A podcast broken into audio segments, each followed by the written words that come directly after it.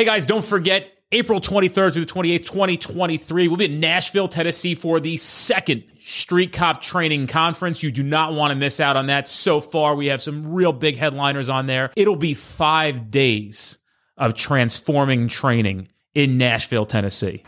111, 110.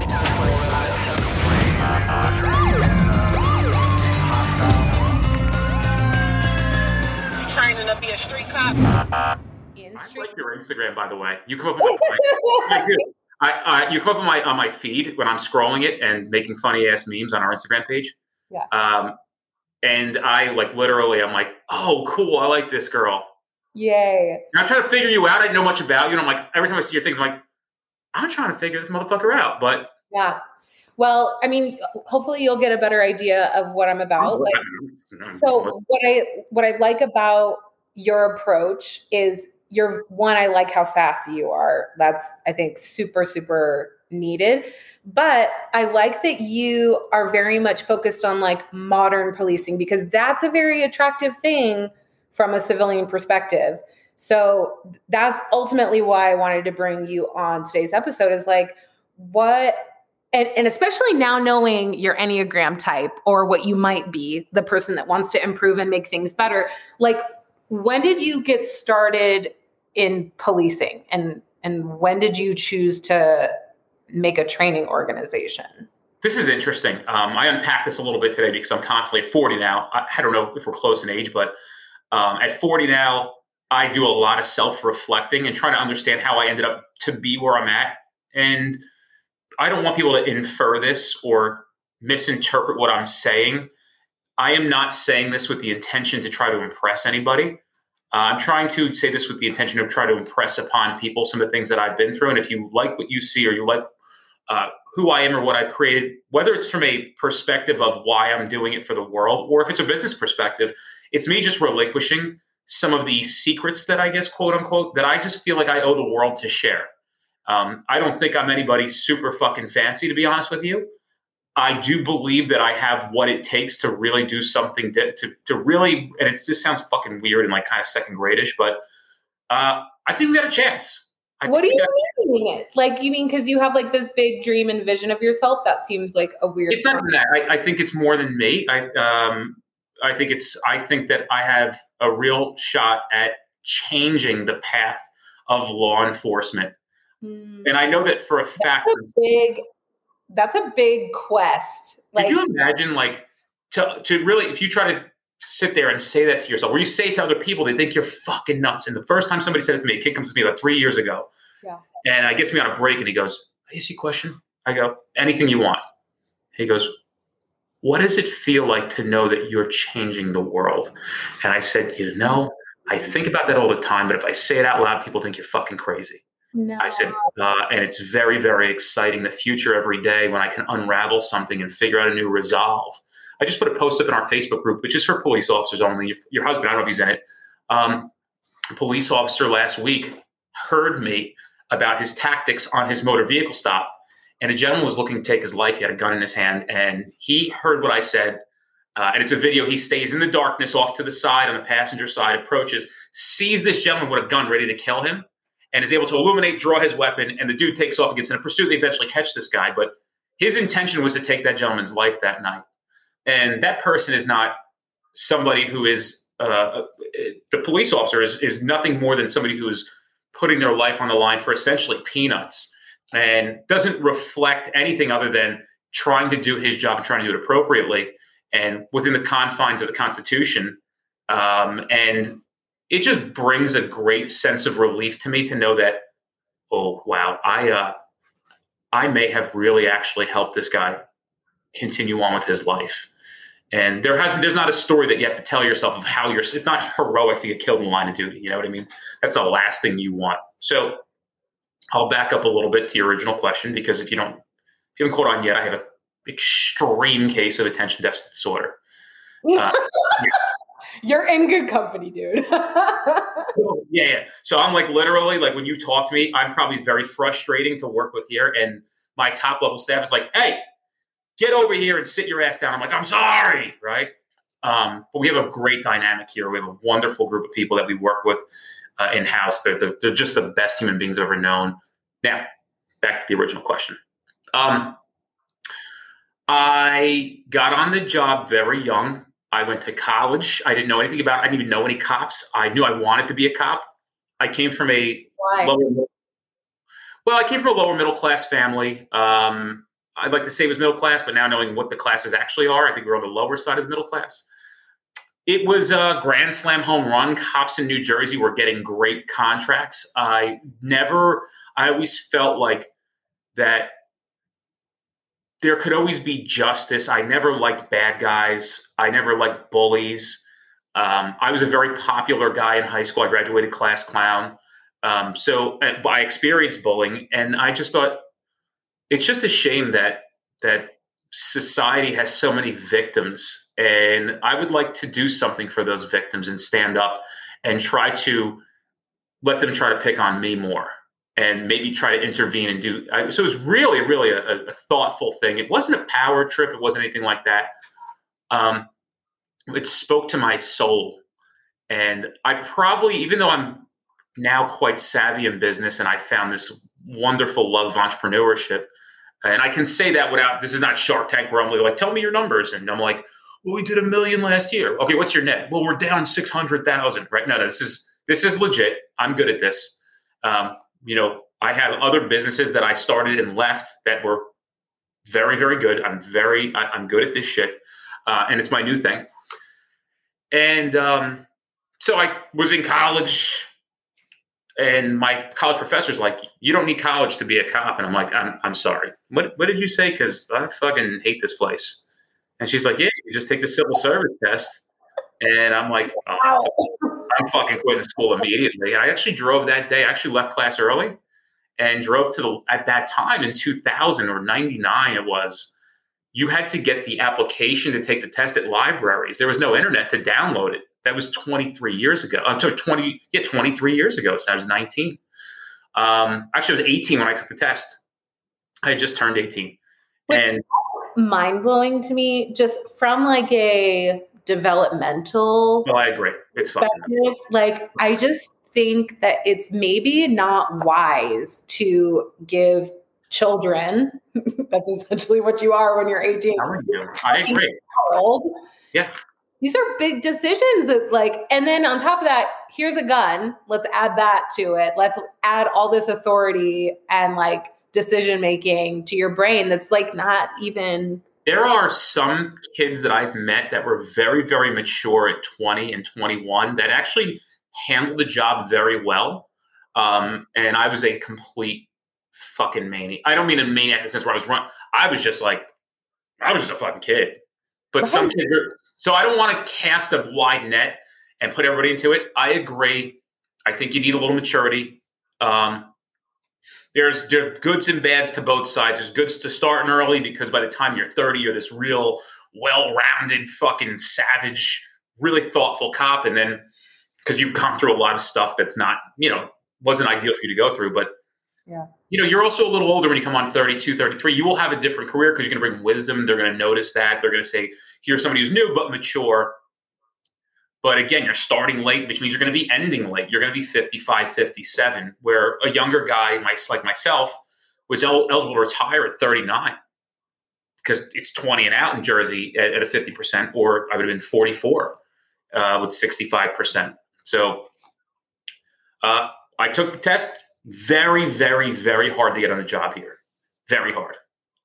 Very difficult. Very sought after. There's still a big pool of people who are trying to be a cop in New Jersey because of salary. Yeah, you're very different than Arizona and Nevada. They're very high salary paid jobs. And you have some police agencies here well into the six figures as patrolman, well into the six figures. Uh, and, and I mean like between 100 and 200,000. But the cost of living here is also. I was going to say, yeah, you guys have your, your cost of living is a lot different. But even still, like the fact that there aren't, like, there's so many hiring shortages that, like, not There's a department here, Gilbert. I, I just looked on their social media page and they had two people graduate from their last class. I said, two? Oh no. you know, these agencies really have to, uh, and these councils, they have to smarten up and start paying a real affordable income if they want to attract good candidates. You know, we just put an, uh, an ad out for a personal assistant for me, and I, I my other one of my top level executives, she made the ad, and I said the salary was too low. She goes, but it's a personal assistant. I go, I understand, but I'm looking for a better candidate. I need a personal assistant, but I'm not just starting out. I need somebody who's going to command a higher salary because they're worth it. Mm-hmm. So raise it 10 grand because I'd rather pay more for the better candidate. And the same thing applies across the board. You know, if you really look at it, salary is a major variable in the kind of candidate you receive. Not all the time, but it is a variable and a factor. So when you're offering $51,000 a year, even in where you guys live, times have changed. It's fucking expensive out there. That's literally nothing. It's, it is so interesting how little you can get paid, especially knowing like some, most people still have kind of the same traditional um, like family setups as far as like mom is staying at home and dad is working. Like you can't support a family on less than $90,000 a year anymore without being like super fucking stressed. Like there's it's you're living in the uniform, you're working off duty nonstop. And I've been told that in your area, that's what guys and girls live for is they take the job, they eat the bullshit salary to go out and make the 65 bucks an hour to stand in traffic for an oh. hot fucking summer day all day. Yeah, so like, and again, respect. You're a hardworking person, but maybe to paint some context of what these cops are really receiving for some of the bullshit they get handed back in return. Uh, and you know, there's a, there's a fuckload to unpack with with what the plagues are of law enforcement, but we would be here for fucking days talking about that. But uh, back to me, I got picked up in corrections to start. Um, in New Jersey, it's a sworn law enforcement position. So I did that until I was 21 and a half. Well, I was 22 when I left. So I went to a federal agency, went to my second police academy, realized that this was not going to be the future that I had in mind when I decided to be a cop. It just wasn't lining up with how I saw. Good, it's a great police job, a lot of fun. You could do whatever you want. Like, I mean that in the sense of like we weren't guarding buildings as most federal police officers do. We were we were the cops we were out on the road. Uh, we were in Washington D.C. And then I realized like this was a ship with a big hole in its hull, and I was not sitting around hoping that a life, uh, uh, you know, a lifeboat was coming because I just real. And, and, by the way, half the people I went to the academy with, they quit as well and move on to other agencies. Mm-hmm. Uh, then I went to a third police academy, which was, of course, the worst one I had to go to, and in the sense of like strict, very. They were all paramilitary. The first one was. The second one really wasn't. The federal one wasn't. Was, it was a good academy. Uh, and the third one was extremely paramilitary. So extremely paramilitary. And uh, you know, to give you some context during the story of what kind of training I received, I knew how to march like a motherfucker. My shoes were shining. I could do drill. I knew how to. Yeah, that's about it. And I didn't know what to do. And a car smelled like weed when we graduated. Six months. And now one person said, Hey, the car smells like weed. You can do this. I was paying attention. I know they didn't say that. Yeah. I was posing questions to legal advisors that had no fucking clue what they were talking about. I'm like, what do you do if you find like a small bag of weed? Are you like allowed to toss it and like move on to better, bigger, and better things? And I'm like, well, why would you do that? And I'm like, well, because like when you're in the field and you find a dime bag, like who gives a fuck? Let's go find a hundred pounds. And they're like, we can't understand that. And I'm like, I understand, but so do you think that like the academy is more like building like the culture When i tell you what it is yeah let me tell you how academies are designed this is the only way i can figure it out uh, hey joe uh, we got to make an academy susan your thoughts i don't know let's we got five hours to put there weren't any women that were weighing in on these academies don't you oh, i'm sorry let's call all the men that's fucking but anyway I, try, I was trying to include women i was trying to include women in everything and all right, we'll call him Pete and Sean.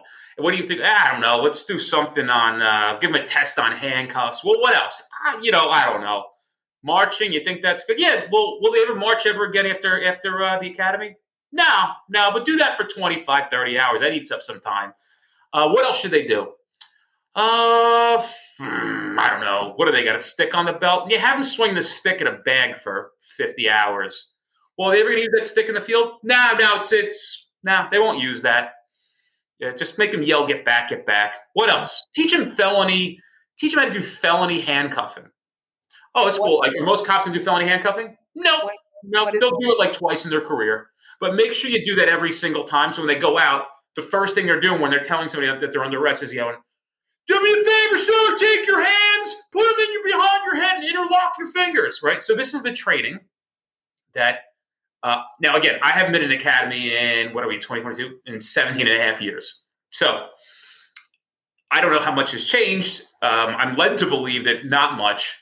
And I'm also going to defend some of these academies saying that there's just not enough resources and there is not enough just thought and candor and and, uh, and yeah it takes a lot of energy to like create a curriculum or to create a blog.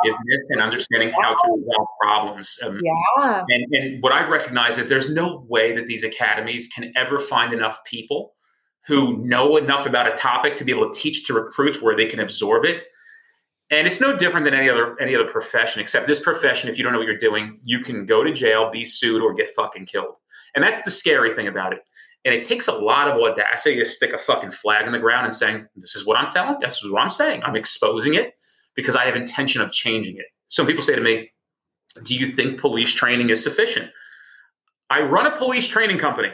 If it was sufficient, I wouldn't have a company because it's so insufficient. I have a very successful company because people have recognized that, okay, what we've been given is not enough. And hey, my credit to all these police officers out there, they put themselves through training. They, 40%, 50% of the guys and girls that come to this training courses, uh, of the, all the ones that we have currently, they pay their own way yeah. because the agencies won't pay for that. Yeah, that's super unfortunate. I think that's pretty consistent, like across the board. Like they're all professions. Yeah, you have teachers who don't know this, and nurses who do. I mean, I've seen it. I know nurses. They're like half the fucking medical staff in this hospital have no idea what they're doing. Yeah. Right? That's real. That's that's real shit. You know, the number one cause of death in the United States is medical malpractice. They kill like five million people. Uh, don't quote me, but they kill like five million people a year, and it's like oh, cops are the worst. Like, what? Like, where the fuck are we holding doctors accountable for knowing what they're talking about? Like, when does that come into play? Like, if we're being held accountable, then why not doctors? How about how about teachers that are misleading children? And uh, I mean, I, I see them. You know what we learned when like my kids are on Zoom? I'm like, did this bitch just say that to a five year old? And my wife's like, excuse me, did you just say that to a kid? And it makes us think like, what goes on in the classroom and nobody else is there? Again, wonderful teachers in this world. I've met wonderful. I mean, like my kids have some great teachers. We've heard them talking shit. You guys are so like you guys deal so much with like violence, and we think about violence impacting people in a much bigger way versus like the slow burn of like miseducating someone. You know what I mean? Like I, I think know, I know a secret about cops. None of them want to get violent when they go to work. Yeah. They don't. They just don't want it because that's where the, the, the breeding of the trouble begins. Because when you get violent, one, violence is violence. Justified or not, it doesn't look pretty. But it's facts. Like when I, I don't remember who I was talking to, but like when I see a police officer like punching someone, my immediate reaction is like, oh my God, like I can't even believe that that's life, that that's happening. Because in my world, like people aren't punching people. I like even, I've become out of touch in some sense yeah. with some of this shit that everybody has to deal with. But you know, my job is to keep people alive and put bad guys in jail. Yeah. And that's really what I'm most proud of. So I understand now that I'm off the road, uh, you know, almost seven years now, um, that you know I, I'm trying to collect the data of what you guys and girls are dealing with and maybe just trying to have a perspective shift because you can't if you're showing up to this job you can't go there with a poor attitude because you've been beaten up. And and it's a it's a mind fuck. Like it's a big mind fuck. And all you got to do is click on your phone and go into facebook or instagram or cnn.com or foxnews.com and it fucks your brain up because you're collecting this data saying we're hated we're hated we're hated. And i always tell people guys you're not. You know what i mean? Like yeah why? Because they show it to you on the fucking news because they need to sell ad space. Like all of a sudden, there's no bad cops because Ukraine got invaded. You know what I mean? That's like, super. You know what's really interesting is in the trainings that I do, um, we talk about like, okay, what it, what is the perception? What is the public perception like? And I would say, out of all of the departments that I've trained with across the US, maybe three departments have said, like, people really hate us. And it's typically more like media motivated, where like they just have this impression beings. from the internet. Yeah. And being mentally fucked nonstop. You guys don't like what people don't even realize is the worst part about this job is what goes on inside the four walls of that building. And your husband, I'm sure, tells you that shit. I just oh. we have so we do a ton of data like that's kind of like our our thing and and police officers rate poor leadership as their like highest stressor aside from legal risk from their job. Like that is that's insane that most yeah. of the stress is coming in. But i want to go back to something that you said really quick and i just kind of want to like put you under the microscope a little bit. You said that you've been off the road for seven years. One of the the disconnects that officers experience with leadership is that leadership have been off the road for x amount of years whatever. Where would you say that you're most out of touch? I haven't been off the road. Uh maybe well i don't know about out of touch but i certainly wasn't subjected to the feelings that my friends and and people that I know reported during the George Floyd riots of how people were making them feel. And to them, it felt like everybody. And I did a, a video during that time because I could subscribe to what everybody else subscribed to, but my job is not to subscribe to that. While I'm compassionate to it, I didn't get to experience that. But what I did do is say, hey, here's a video and it went viral. And I had people calling me. It was very funny because people were calling me like, "Hey, I'm the so and so." I'm like, "Oh, it's cool, man. Great to meet you." Like, obviously, you're a big shot. Yeah, I came across the video. It's exactly what we need right now. I'm like, yeah, yeah. I don't pander to the bullshit. Like, I'm still trying to stay perspective of like these wonderful men and women who go out and selflessly uh, do their best to try to serve with what they have. And the problem is we haven't given them anything to do this job with. So it's a very tough dynamic for somebody to go out. But if I was at a touch, it was what that sentiment was because it wasn't being shoved in my face. However, um, what do you mean? What do you mean? I get. I, th- I feel like I'm I might be like working. I'm like, where you guys? You know, hey Ben, yeah, I'm good. I'm working off duty job. Well, what's it like? Ah, we. Everybody who walks into this place like gives me a fucking dirty look, and I'm like, is that real or you just imagine? Like, no, dude, it's real. 20 years I'm doing this job nobody's ever treated us like this shit ever. And I said, it's, it's a one, it's a shame. And two, uh, it'll pass. And it's no different than categorizing everybody into a race or a gender and saying, you are all this, you are all that. So essentially, in some sense, and I don't know what you would call it, but it's stereotyping and racism towards police. Right? You're saying you're all this, and people are guilty of it. People are fucking guilty of it. People ren- uh, reneged later on and said, "Yeah, we were wrong." Right? We we know you're wrong, right? We know you're wrong.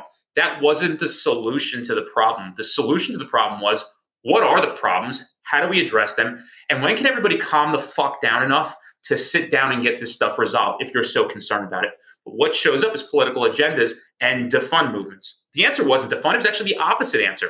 What it should have been was overfund. You want better cops? I agree. You need to look at what's wrong and correct it and train these people nonstop. The Navy SEALs, I think, train for 18 months for a mission. You got cops that train six months and it's crappy training for a lifetime and almost get nothing ever since then. But there's no like communication line between. Yeah, well, you know, when we talk about like funding, if you were to ask a police officer, if you're like a anti-police person and you ask a cop like, "How's your training?" A cop is not going to be like, you know, it's really shitty and like I'm really right. They're defend. They're probably yeah. defend like who like what their job is because it's your husband about his training, what he got in the academy.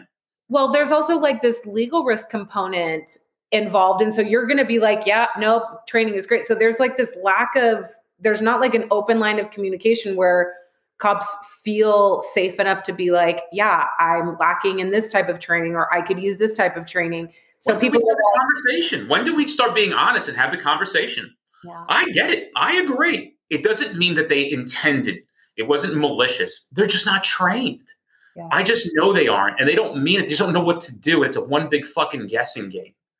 And you know, it's it's everybody's fault across the board, and there is there is some ownership in the in the law enforcement profession of this isn't just a job. So if you're gonna have the audacity to don a badge and go out, you have to take some of this into your own hands and do some self training and self recognition. So yeah, man, like I everybody's responsible in some sense. What I'm saying is, all right, we acknowledge that, right? Let's have the conversation. It's bad.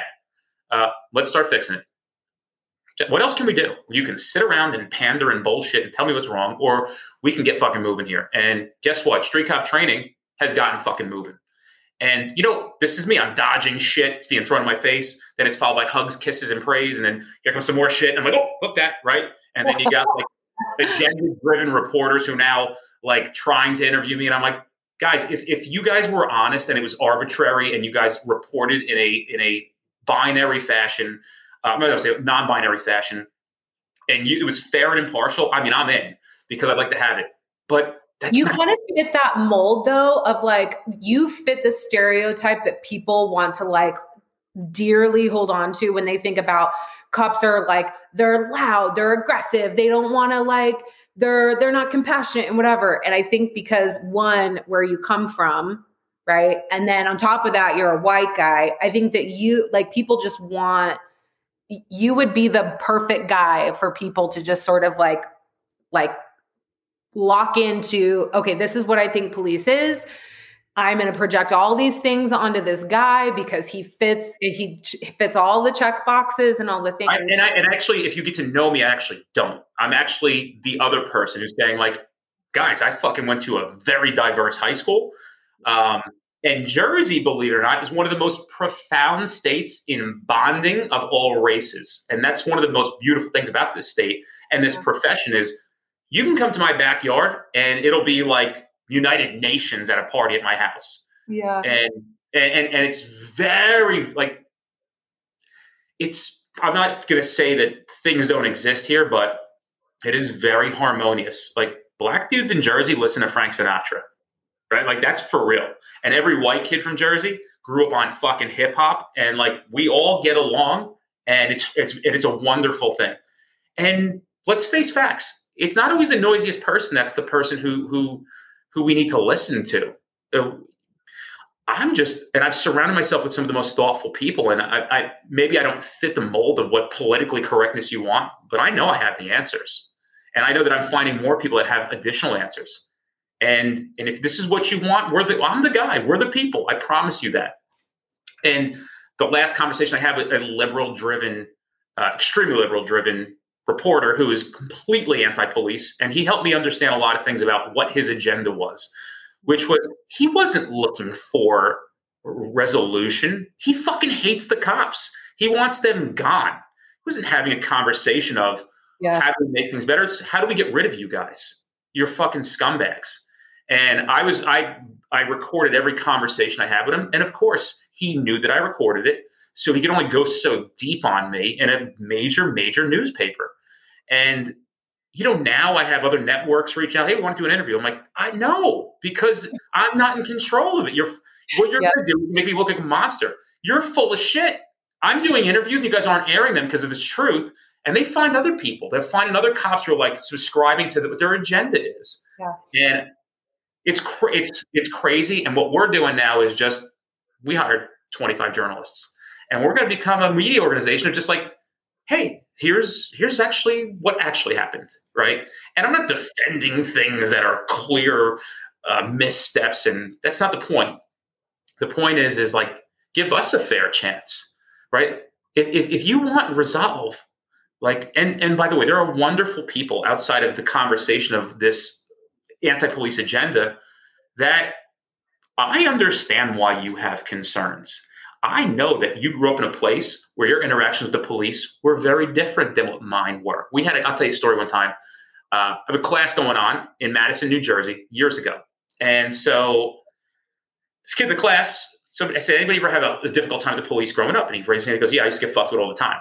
And people, it was so interesting. I'll never forget this moment.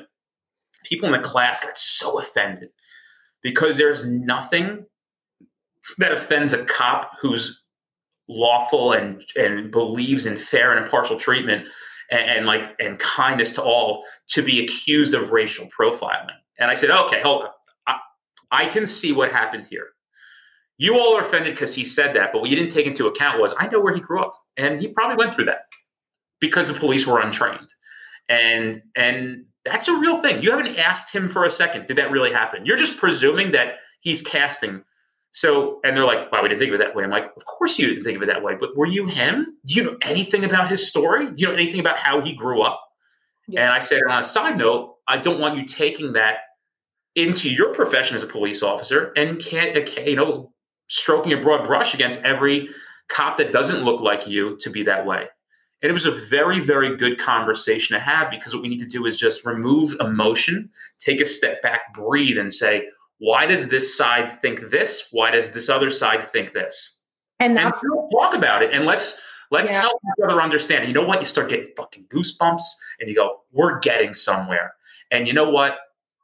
This country has a history, right? Obviously, a hundred years ago it was very different, but less than a hundred years ago it was very different. Right. I think when people can't, and that's kind of where we come in and go like, hey, this is a highly emotionally charged topic because so many people have skin in the game. Like if you're a police officer, your whole life is invested in what you do. Like this is your financial security. This is a big part of your identity, like who you are as a person. So to be attacked means that you're to like become completely shut off to someone else's experience and you don't make that space. And i think it's really important for people to recognize you have to be in like a very calm mindset and internal space to be able to have productive conversations where your emotions aren't the fucking thing that's driving everything. So when you talk about modern policing obviously everyone that's quick. I just like you Thank you. I do. I liked you before I even knew you. I did. I really did. And I don't. That doesn't happen very often. And that's not. Oh, I, I fucking dude. I fucking believe the shit out of that. Um. So okay. So everyone that's listening to this podcast knows, and let's. We've got some new listeners, but like our our main mission is to is to talk about how whether you have experienced racism, whether racism has been a part of the city that you work in, in their history, it is a part of our American past. And in order to move forward, and this has to do with any type of like conflict, like within a family, right?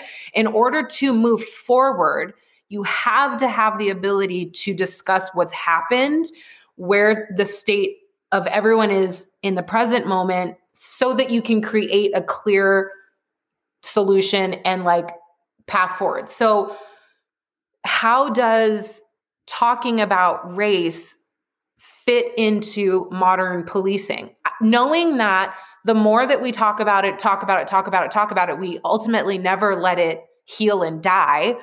But it has to be a conversation that has to take place. How does that all fit into like where you see policing going? I want to start by saying that there's a few issues, and as to why these things continue to circulate. The first one is we need to make sure that when we have conversations, the people who are having these conversations are people who are intelligent, number one. Because when you start analyzing some of these things, you're like, oh, wait a second, this person's really fucking stupid. Right. So intelligence is a major factor, and then emotion, emotional intelligence. So even if those two things show up, and you can start getting to a good dialogue and having progress. Um, earlier, you said that most police officers have complained about their leadership. Now, often I get asked this. I'm not trying to defer this question. I'm just trying to make sure I get to the point by first building a little bit of foundation of where I'm going to get to this. You'll probably have to remind me on that shit because I, I have the worst. My it's just like, my, like, like, I'm going to need you to circle back, please. Yeah, right. I'm often several times. I tell people this. I go, here's a profession where you show up and there's this is for progression in your career, promotions, assignments, special assignments, overtime, who gets what, who gets this. There are literally no rules in that side of it. Not the side of like going out and policing. There's obviously a ton of a ton of rules with that. But like, how do you get promoted? Your guess is as good as mine.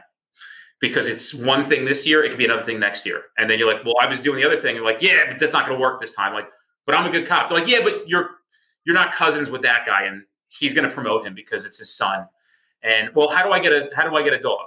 Uh, don't you think the guy who does the most work or is or knows about dogs should get a dog? Well, you, you would think that would make sense, but um, we're gonna give it to the dude whose dad donates to this, and like we're doing him a favor back, and or this guy's got dirt. So you're just like, when we say why did leadership end up this way, people think I'm an anti-leadership person. I'm not. I'm actually pro-leadership. I think that all leaders uh, can improve and grow. And you can go on fucking YouTube right now and watch 20 videos, and you could tomorrow be a better leader, or you could be a dick. So that's the problem. Is in private organization, the cream rises. That's it. If if you suck, you're going to fall flat on your fucking face. In other organizations, including police work and a lot of public service, a lot of turds rise to the top. And it takes a lot of courage to sit on a podcast and say that, knowing that I get pushback and I get this and these administrations that want to use some kind of crutch of me being anti anti leadership is not true. It's just that this is true. I'm not making this up. I've been around this profession about 21 years. So when we start having conversations, we got to know who's leading those conversations. And those people have to stand for something. Everybody has to stand for something, but also be willing to listen. So pandering to each other is not going to resolve anything. What needs to happen? So ask me the question again. Hold on. When you say pandering, what do you mean by that? You can't just on both sides completely sell out without analyzing the facts. You'll see this in, in often in liberal. They did it to the to the chief in uh, in Atlanta. She comes out and did not denounce the police officer who was charged with the homicide. That dude stole the taser and shot him with it, right? And that guy was subsequently released, and he's got a fat lawsuit going to get the, all the charges were dropped. I believe all the charges were dropped, and he's going to sue the fuck out of Atlanta. And when the chief there did not pander to the to the mayor who was making it a race thing, um, you know, she got fired. Oh, and they okay. brought somebody in who would pander, and that didn't resolve anything. Nothing was solved. And as a matter of fact, Atlanta now, from what I've been told from everybody I know down there, all these people that I'm familiar with, that these other cops, it's a fucking disaster. And who pays in the end? The poor soul who's in the area that needs the police. But they don't have cops anymore. You want to know why? Because they'll fucking quit. Because they're not doing it anymore. They don't want to, they can't work for an administration that's willing to pander when they have to do something that is maybe in the public's eyes uh, unattractive, but that's part of the deal when you become a police officer. Is like, yeah, so you can't constantly pander, but at the same time, you also have to be able to have compassion, empathize, and put yourself into somebody else's shoes. So this constant folding to the to the pressure of the media, that's yeah. not solving anything. Because in the end, if you really think about it, public the public loses. They're appeased for 14 seconds, but the public loses big time. I agree. For, yeah, yeah it, enrollment for police work is fucking down like to historic lows. Nobody wants to do it, and they pay shit. At least before we could give these guys and girls support and say, "We'll pay you shit, but we love you, and you know we know it's a tough job, and we're going to try to help you and give you half off on an egg sandwich." Right? Like that's the best we can do. Yeah, I I agree with you. I think like we would use different language, but I I think that a disservice to the conversation or the progress of like building these bridges with communities is when the departments refuse to traverse like very like contentious things that happen like whatever. And when you do that you give away your power. And then you end up having to fold because you're you're not addressing you're not willing to address these major issues that have happened. And guess what that's part of the deal. You got to show up and back your people up when it was justified. Not justified, I'm with you, right? Then you're going to take that position. We don't stand for this. See, but- I think that it's really difficult for people to like to have that duality of being able to say, "Hey, I know that all of these things happened in the past." And even perhaps even talking about specific cases that maybe are triggering to other people and making them think, oh, this is reminiscent of that like I think about how how every like major uh, shooting that's involved with a black male, I think in the minds of more anti-police, their minds go back to like LAPD in the 70s and whatever. No, they didn't know what they were doing. super super triggering for people and so i think if departments were able to be like hey i know that this is reminiscent of this past event that should not have happened and like actually call that behavior for what it is and and also then be able to be like but this situation is not that. These are the reasons why it's different. This is why this went well. Like this is why this was considered a good shoot or blah blah blah blah blah. I feel like departments just that power. Erica when these leaders show up and do you'll see these guys you'll see some of these sheriffs out of florida. They're really good at this. And they'll say I don't care what you think. There's actually a famous clip of Milwaukee, uh, chief of police in Milwaukee, uh, and you know he just gets in the he just like loses it on the media. He's like, "You're making this about fucking race. I got four fucking dead kids." Well, you know, I don't know what he said, right? And I'm like, and what did the media do?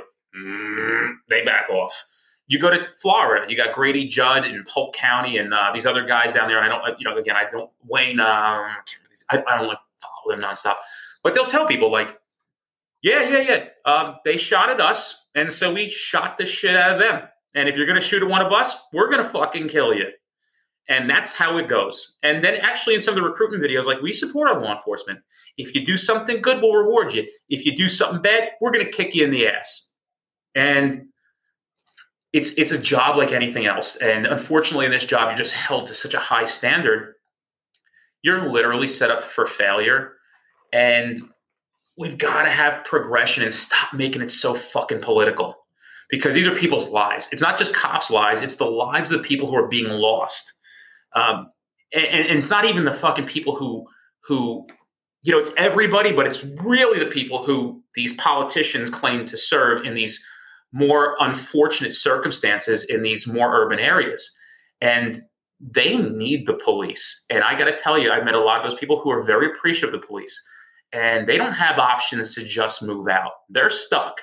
That's the hard part about. So when I was in, I went to Jacksonville and I went to like the hood and I'm just listening to people's stories and I'm listening to like the amount of violence that's like happening in just this wild block. And I'm just going living in fucking Iraq.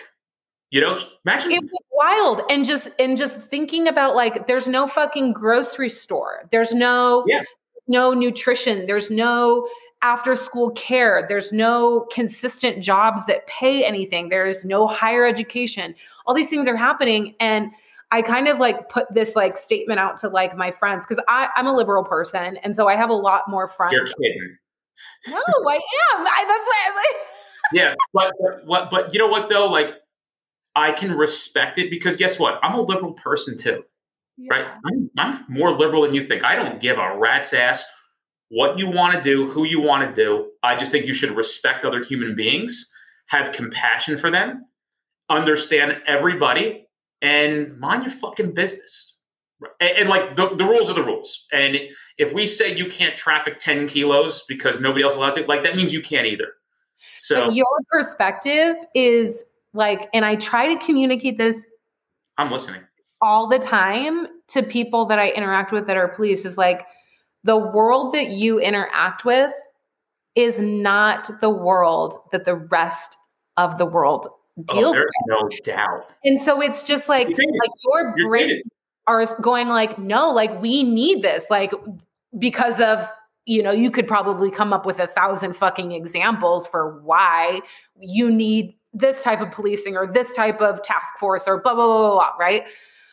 But we, the people, we're not interacting with that. We don't see it, which means it might as well not exist. And there's like this. Well, it's, not, it's not reported. How about this one? Here's one for you. The city of Camden, New Jersey has two to four shootings a day. Two to four shootings. And when Camden County Police respond to it, if nobody's hit, it's called criminal mischief and it's called um, unauthorized use of a unauthorized dis, uh, discharge of a firearm. Go four towns away, it's attempted murder. So the question is, is why is that not something there? And and why is that not reported? Why don't we see that every single day? How come the only time I hear that is from Camden County cops who are like, oh, you know, we respond to like three or five of these things a day. Three, three to five attempted homicides a day. And they're just like, they don't have the resources, which I understand, but like don't stand in front of a podium and say we care when you don't. Because if you cared, you'd allocate the resources to address this stuff. And unfortunately, some of this violence needs to be curtailed before, because we have an obligation to protect. So this is your proactive component, which I like. Okay, so when again, when you say the word proactive, like all of my liberalness gets all like tingly and excited, and I love it. But like, what I've also recognized is again going back to that thing, the world that you interact with is different. Your version of proactive might look very different than the majority of civilians. Where where do you find overlap? Right, because you can you can talk when to your communication and they can understand when there's communication and everybody's in agreement that this is what needs to get done. Well, that's what, what yeah. is that? What does that look like, right? So your idea of what you've heard of what people want in terms of proactive policing or progressive policing, or maybe you haven't. I don't know. I'm just going to assume you've heard. there's a lot of people who want a lot of different things, so it's hard to really. Uh, yeah, so what I'm wanting to know yeah. is like, where's that overlap where like you go, yeah, we both agree that like this is what this is how would, I, how would I how would I just give an example of what I think everybody can agree with? Um, we had a gentleman who was trained. He's a Kentucky cop, and uh, he was trained by one of our instructors, Kenny Williams, who teaches interdiction mastermind.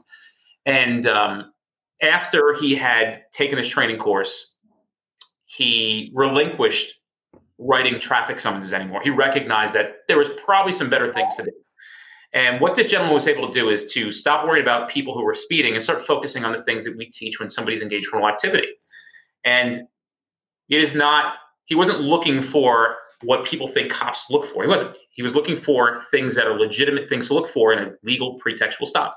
And when he noticed that something wasn't right, he discovered a motor vehicle violation to authorize him constitutionally to stop the vehicle and at least confirm and dispel his suspicions, which is completely legal. That's how the system is set up. And professionally done. And he rescued a nine and a 12 year old who were kidnapped four hours earlier and were being sold in the black market in 20 minutes. That's where we can all get together and say, all right, I don't care who you are. Nobody wants kids being stolen. It was a fucking legit kidnapping. These kids were literally stolen and being trafficked into Kentucky to be sold on the black market. And when the FBI interviewed them later on, because it's a fucking crazy case, right? Uh, they said when we saw the blue lights come on, we knew we were going to be saved. And to follow up to that story, there were two police officers who were part of our Facebook group who, again, understand what a pretextual stop is, a constitutionally justified thing. What, is, and what does pretextual stop mean? Is a stop, if, if it's defined in the Whren of the United States, it's a stop where the subconscious intention is not to write the motor vehicle summons. It's a constitutional justification to stop. What? Yeah. So, right, imagine if you are if you're moving 100 kilograms of cocaine across the country, would you be doing 21 over the speed limit? Would you be racing to try to get there? If you knew, okay, so there you go. So we'd have pretextual stops. You couldn't just put a radar unit on try to curtail, to curtail crime. But, and I'll give a little reveal here.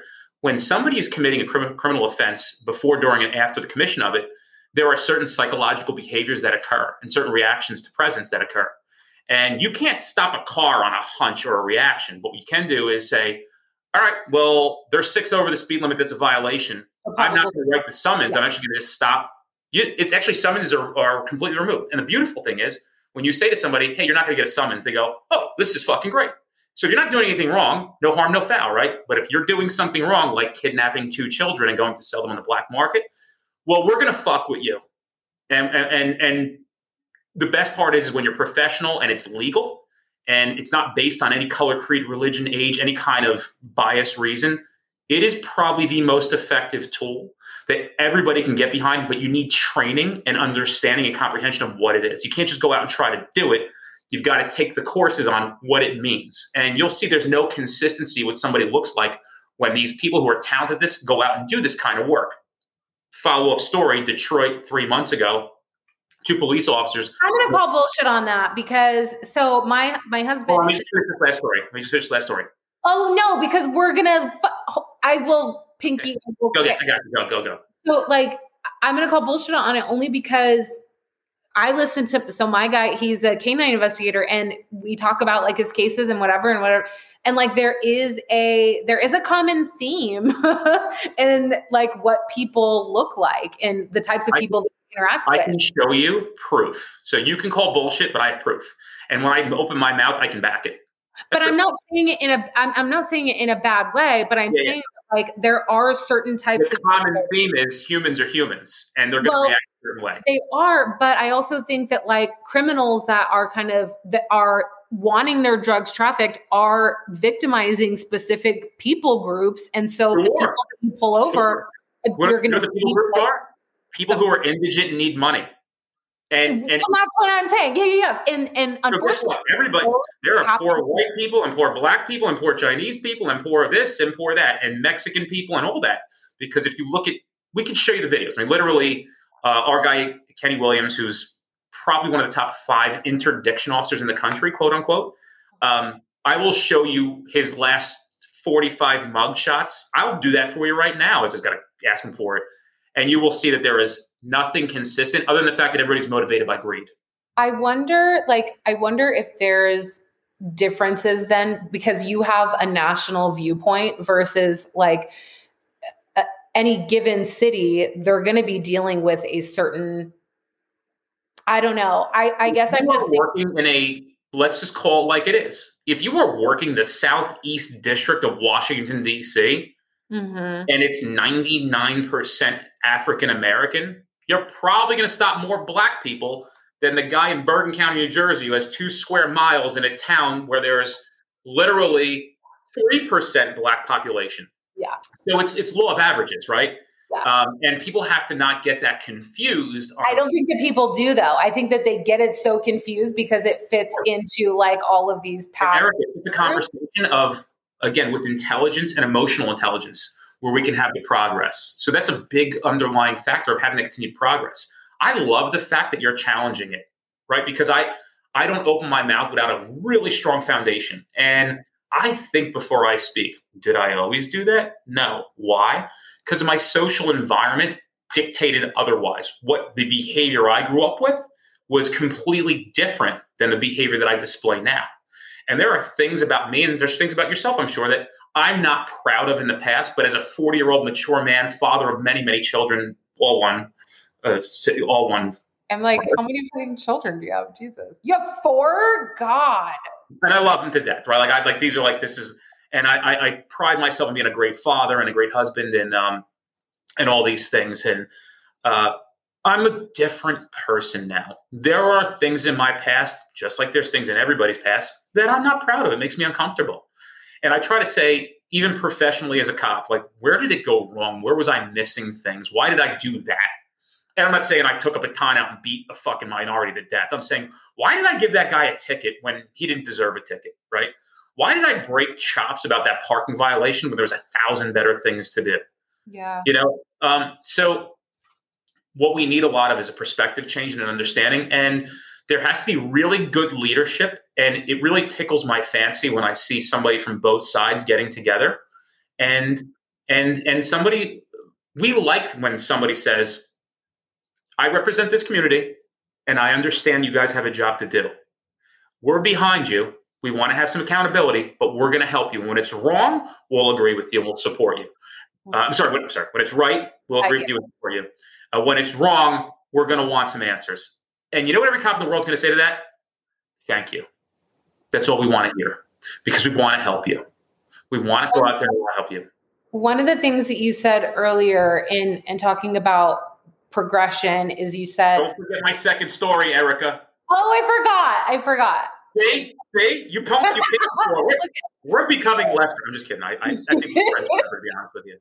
Well, you said something about like you said two components that were needed. One was intelligence. You can't have stupid people, and then you have emotional intelligence. I think and I just kind of want to maybe challenge you to consider in the same ways that that you just challenged my perspective is intelligence can be easily confused with ignorance and just lack of exposure. And I think when you approach it from like, oh, these people are fucking stupid versus like, In, no, no, no. I know intelligence when I see it, right? I worked in, listen, I worked in jail for But I'm saying I'm an intelligent person, right? And like I call bullshit on on your example, but I'm calling bullshit on it because my experience in terms of like case after case after case after case is limited to Nevada, right? So it's not that I'm like not intelligent. It's not that I'm stupid. No, but smart. like I have a limit of my exposure and perspective. And I think you're intelligent enough to understand that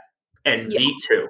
I just want to I just want to say that like I think some people might misconstrue those two. Like when you're interacting with someone that is like adamantly disagreeing with you, it might not be that they're just like dumb or whatever, but when you have a limited experience, like your truth is your truth based off of like what you yeah. And I think that's why I said those two things. So being intelligent enough to understand, and I don't want to say common sense, I'll call it uncommon sense, right? But also being emotionally intelligent enough to go, all right, let me let them talk and let me listen and try to see it from their side. So that's why you need both of those things. And who the fuck am I, right? I'm just sitting back and going, how do we fix this? How, do we, how do we make it better? I don't have a racist bone in my body. And I want the world to know that. And I want the world to trust that that's how I'm educating their police officers. And people leave that training course going, I'm just like him. And it spoke to me. People like us do things like this. It's a tribe. It's a different tribe, though. It's a tribe where you have to subscribe to this and say, I have found the things that somebody is saying that I am subscribing to. Yeah. And and, and if you, you know, I, I've been criticized for this, but like if you're not subscribing to a majority of the things that this company stands for, and it's not just me, I'm curious what you're subscribing to because I'm a pretty arbitrary person, pretty level headed. And I believe in my heart that we really show up to the best of our ability. And we're just human beings and we fuck up too. You got to give us a little leeway with that. But nobody's doing anything else. And we really, really think we have a solution. And you know, I, I, I, I'm just blessed that I got to speak with you through this podcast to try to emphasize some of these points. And I can, at the end, even if we can't agree on something, at the end of the day, I go, but I respect her. I respect your position. I respect you as a human being. I respect what you look like. I liked you more because of your nose ring. And sometimes I didn't see the nose ring. I'm like, wait, she a fucking cop? Why is she taking her nose ring out? So you're fucking me up with that. right? no, sure. No, but you've taken it out before on your Instagram. No, it's all, it's always. Don't make me dig through your fucking Instagram, woman. No, I've had it since like the day I started this. I had an additional nose ring. I had like a, a hoop. Yeah, something was different because I'm like, I want you because I'm like, is this girl a cop? No, but okay. So I want to go back to your story. Okay, cool. um, let me do it. Tell me your story three or four months ago, a woman had kidnapped four children from a bus stop in Detroit, Michigan. Uh, about 10 to 15 minutes after that, two keen eyed police officers who were looking for crime, pretextually selecting vehicles to have significantly larger impact, spotted that woman and noticed something wasn't right. So essentially, it's an abnormality, and it takes practice to get good at it. And they went, Ooh, something's wrong with that one. Let's find a motor vehicle violation and stop that car and again approach it professionally here's a professional approach. And what they discovered was four children were kidnapped at gunpoint, and they rescued those four kids. So when we talk about overlapping and where we can be, I'm with it. I don't want cops writing tickets anymore. I want all the energy being put into people who deserve it the most. And there is plenty of crime going around where we can focus our efforts where they are the most important. And I'm not knocking other divisions. Like, I really like the fact that the state police in New Jersey has assigned an, uh, a school resource officer in my children's schools. And I like seeing that police car outside of the schools.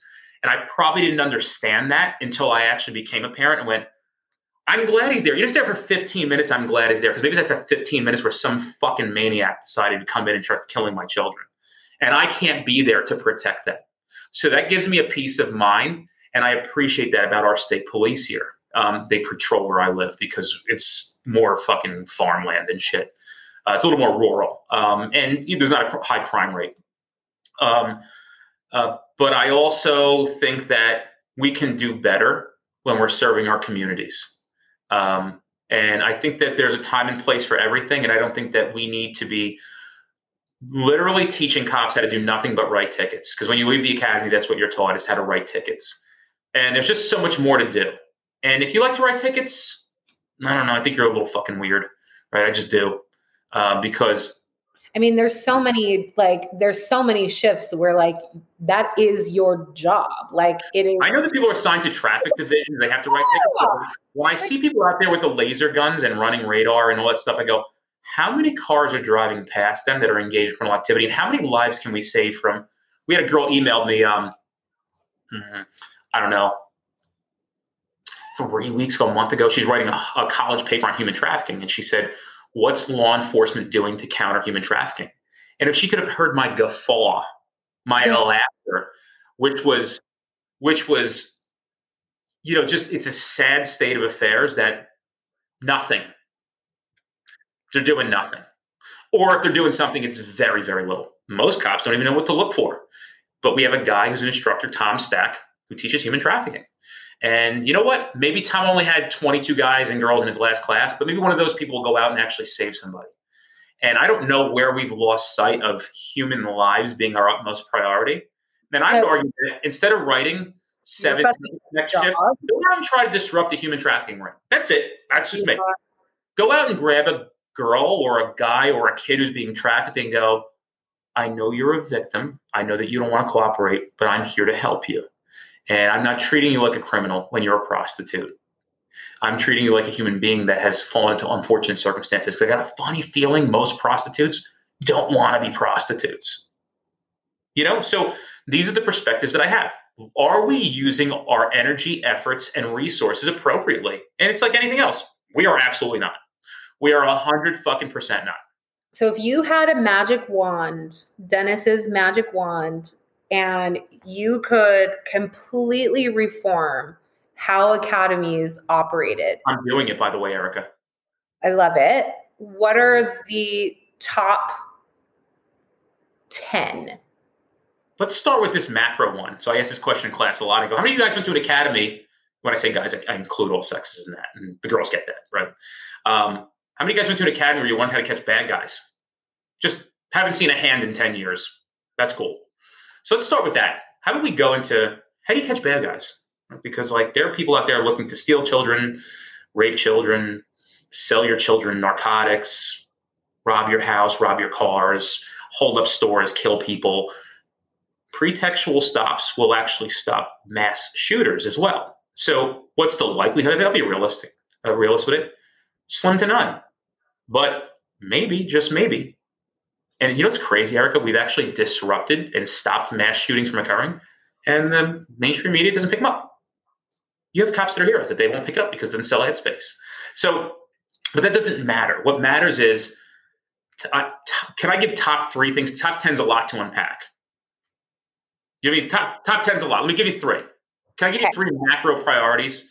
Yes. This job is learned backwards. How cops learn this job is because the academy you can just wipe out. There's literally almost zilch that you're getting out of that. And every cop is told the same thing before they go to the academy.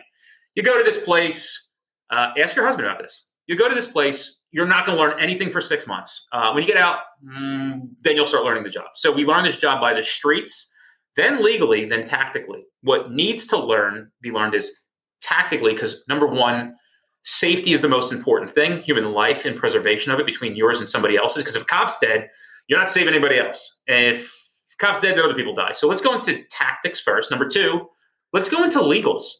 Because if you want to stop being so concerned about Fourth Amendment violations, how about we learn about the Fourth Amendment in the police academy?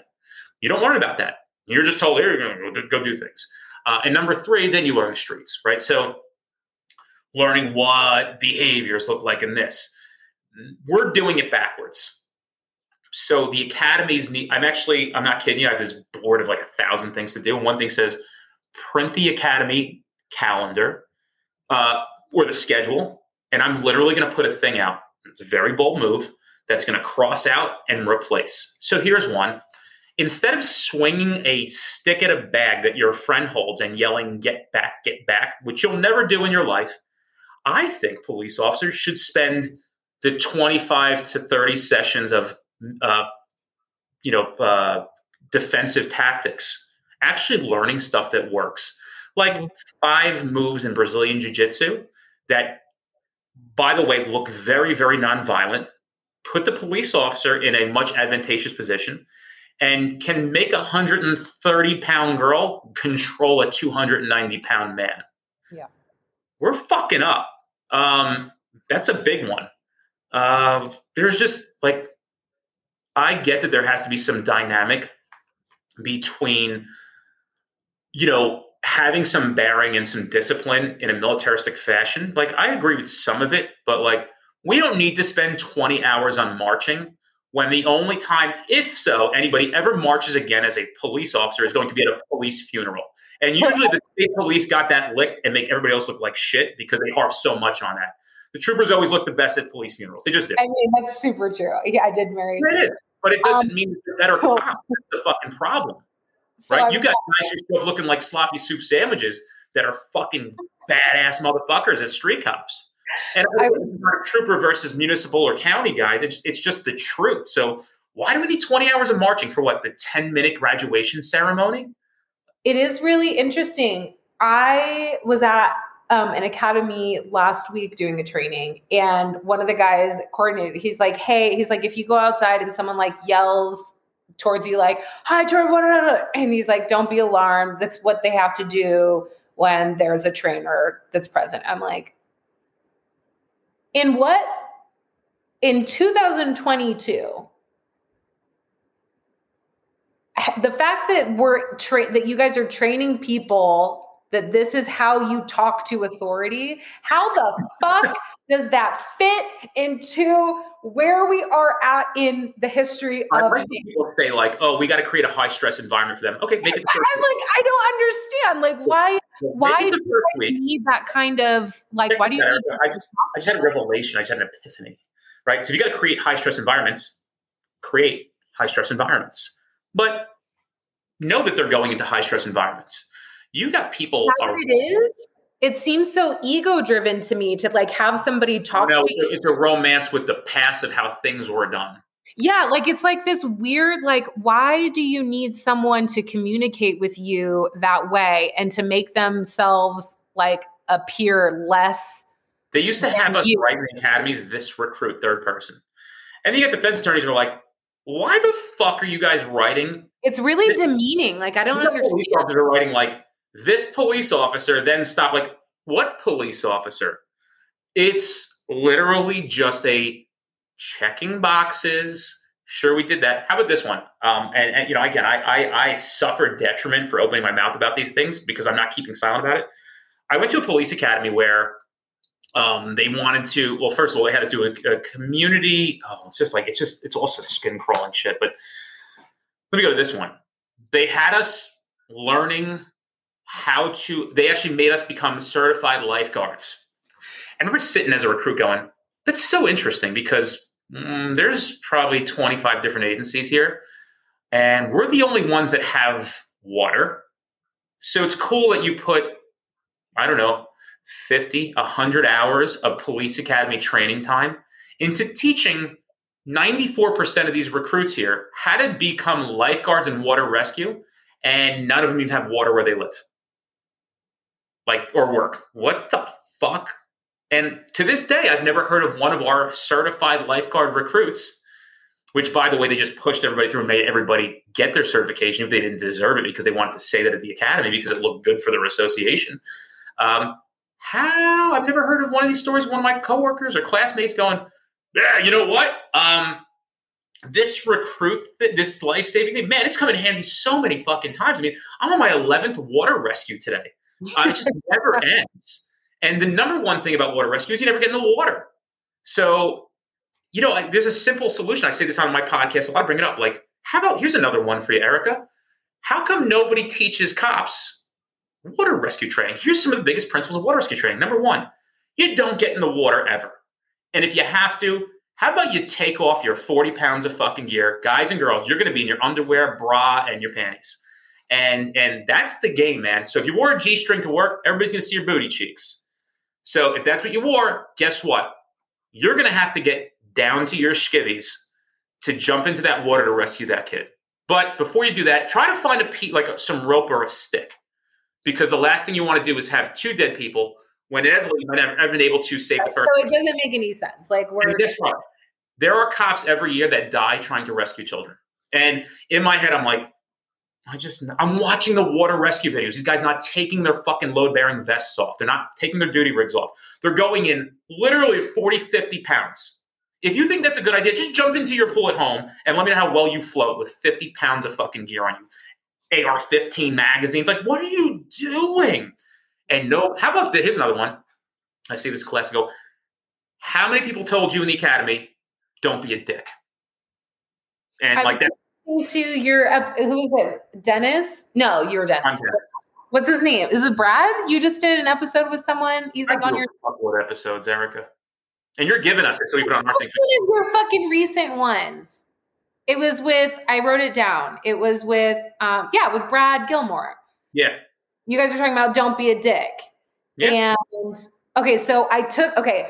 I I was listening to that and it made me think of um so I have a a, a survey on restructuring law enforcement from a police perspective and one of the quotes that I took from it was um like what are some of the the changes in police culture that need to take place or that don't belong in policing in the future. And someone said, I don't have to yell and be mean to have police presence. That took me a while to unlearn that from FTO. Yep. You know what? I have things uh, because I'm gonna have to wrap soon. Because we're, I knew we are gonna. We can do this again, by the way. I don't want to like just end it with you because I like you. And when I come to fucking Arizona, we're gonna have coffee and shoot the shit and take pictures We're together. definitely not going to Scottsdale. I, I am. Right, like, I am not coming with you. but I'll meet you at some fucking beige colored building to have coffee because people say, well, "How's how's Arizona?" I go, It's fucking beige. "It's beige, man." And when you come from the Garden State, yeah, no, you have great everything, right? Where do you guys live is phenomenal. I just can't take the dirt, right? Like everything's just dirt.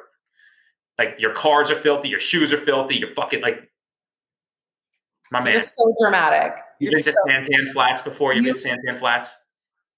You literally Oh, that's different. That's actually fucking dirt, bro. You went to a I restaurant. I went pumpkin picking there. I did all these things. Everything's dirt. So listen, I love the place, right? But everything's beige. Okay, so okay, so let's wrap it up. So we're talking about like being a dick, and we're talking about the academy and how like all these things need to change. Um, so Last thing I was saying is that a good point to make? Yes. you were talking about not being a dick. Well, there's something after that you said that triggered a thought too. But Um, yeah, I mean, I'm talking about FTO, like learning. okay, so yeah, so he, here's a reveal. Um, I recognize that there's a major field training program. I recognize there's a major academy. As a matter of fact, a lot of people have conceded, academy directors, that yeah, there is a major problem, and we don't know what to do. And I'm not saying that those people are responsible because they don't have the solutions, but we do. What I realize in order to get this stuff out there, I have a thing in my on my board. I've conjured up some thoughts in my mind called virtual FTO. And you know what? It may be a success, it may not be. But what I'm going to say is here, I made this for you. I hope it works. And if it doesn't, we'll bring it back to the drawing board and try again. But this is my attempt at trying to fix these things. I know you guys went to an academy. Um, and unfortunately, the reality, people might not like this, but also fortunately, I believe these academies are going to have to go very digital. Um, because if we have three of the best guys at human trafficking in the country, you're not getting them at the 900 academies in this country. So I, I think that's a great idea because so one of the things that I've recognized is me in Arizona as a civilian, I expect law enforcement practices in New Jersey and in Florida and in New York and in Texas to all be uniform. That is my understanding of like when I'm looking at something on the news, I am judging it going like, well, that doesn't happen here or like what so I think that having more uniform training if we are going to be the United States of America and we're the fucking people, I think that there should be more guess uniform blocks all of it? Guess who blocks all of the uniformity? the media. Politicians. Well, and that's that like it I feel like when we They're- they're- I don't the platform, but the politicians could make the change. But they're I agree. I agree. But I feel like this like makes us go down this rabbit hole of like everything about the world as we know it is fucked and it needs to be completely not, not because like guess what? I can't control that. And I know that's not real. You know what the best thing would be? Is if every if there was 10 police academies in the country, you need you need 10 because there's 750,000 cops. And those 10 academies pulled together all of the resources and all of the brains and made 10 of the best and they were all on the same page and went out and you would have the when I see the resources at the Federal Law Enforcement Training Center when I went there, what they have versus what the locals have, I mean, it's night and day. They have they have it all. And they have more thoughtful training because they brought together people and pay a good salary to some of the best cops in the country to design training programs. And what I've noticed about them is they're open to listening and changing.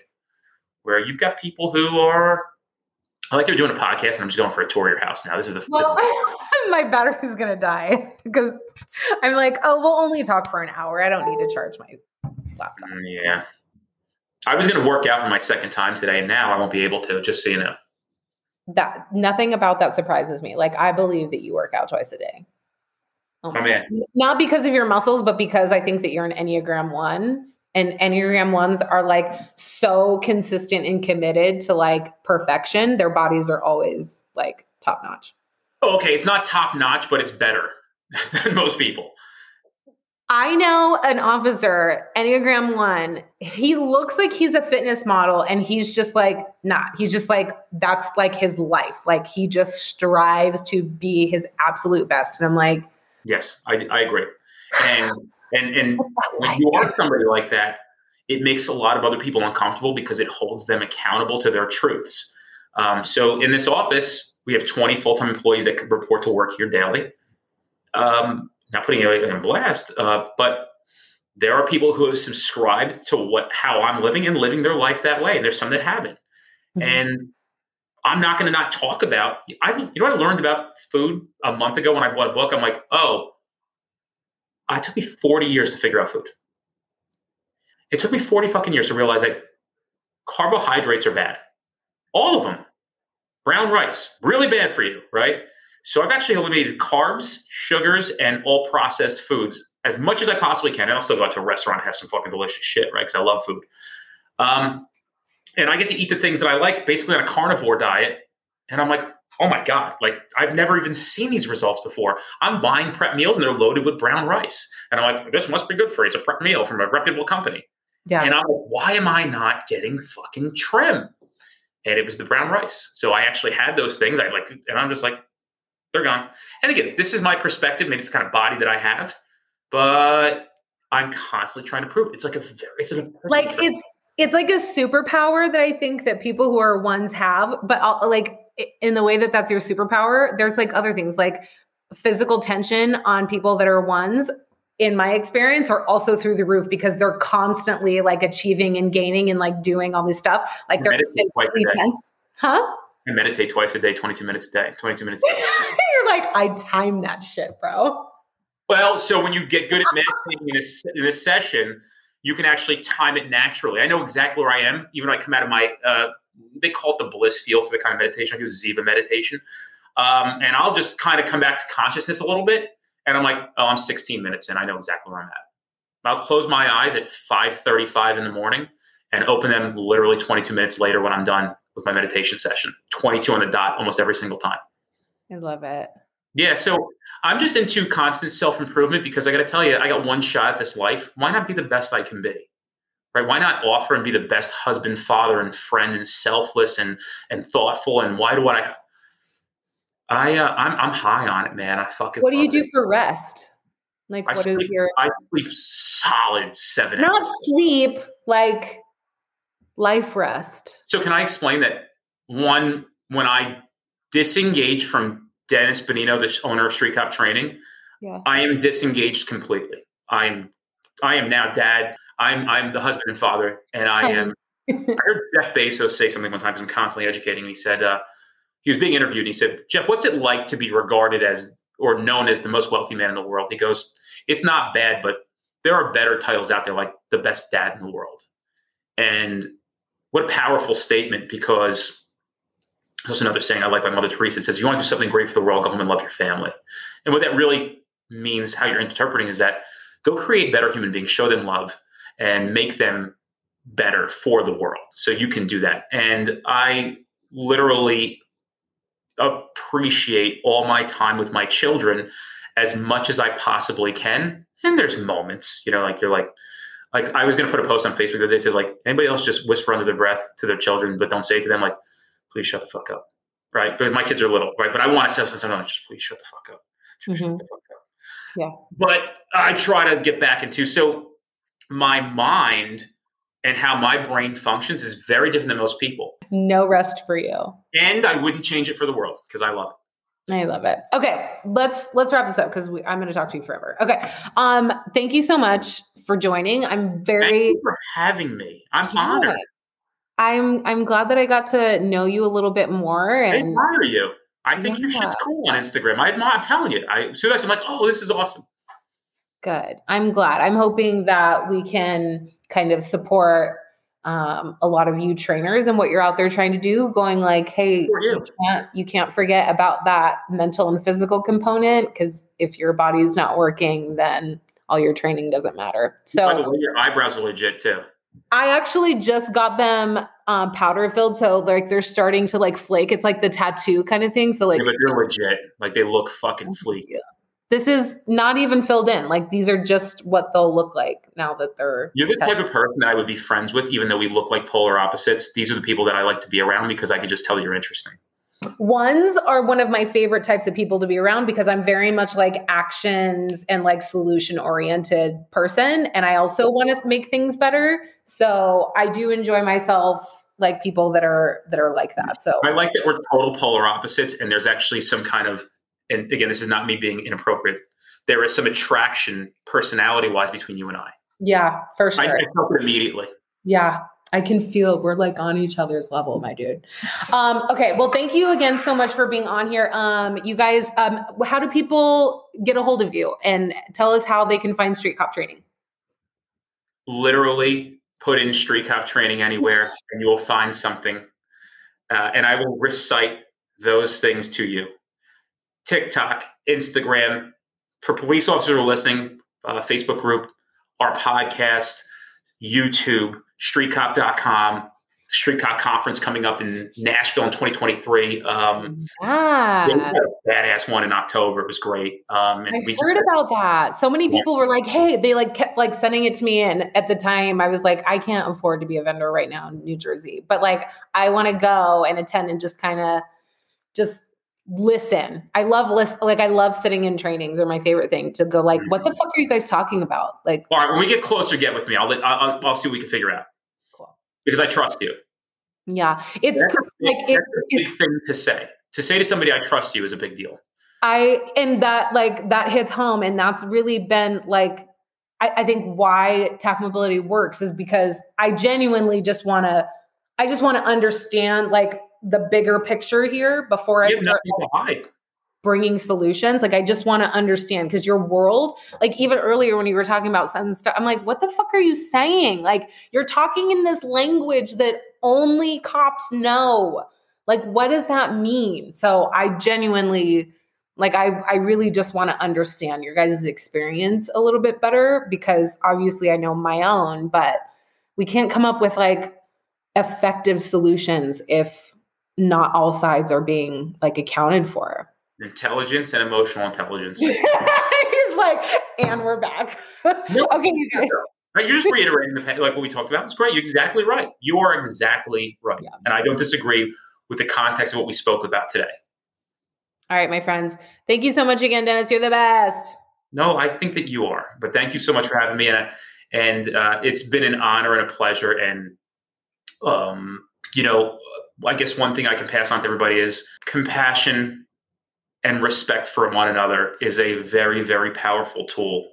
So saying to somebody, Are you okay? is a real interesting thing to start with when you see somebody in some trouble.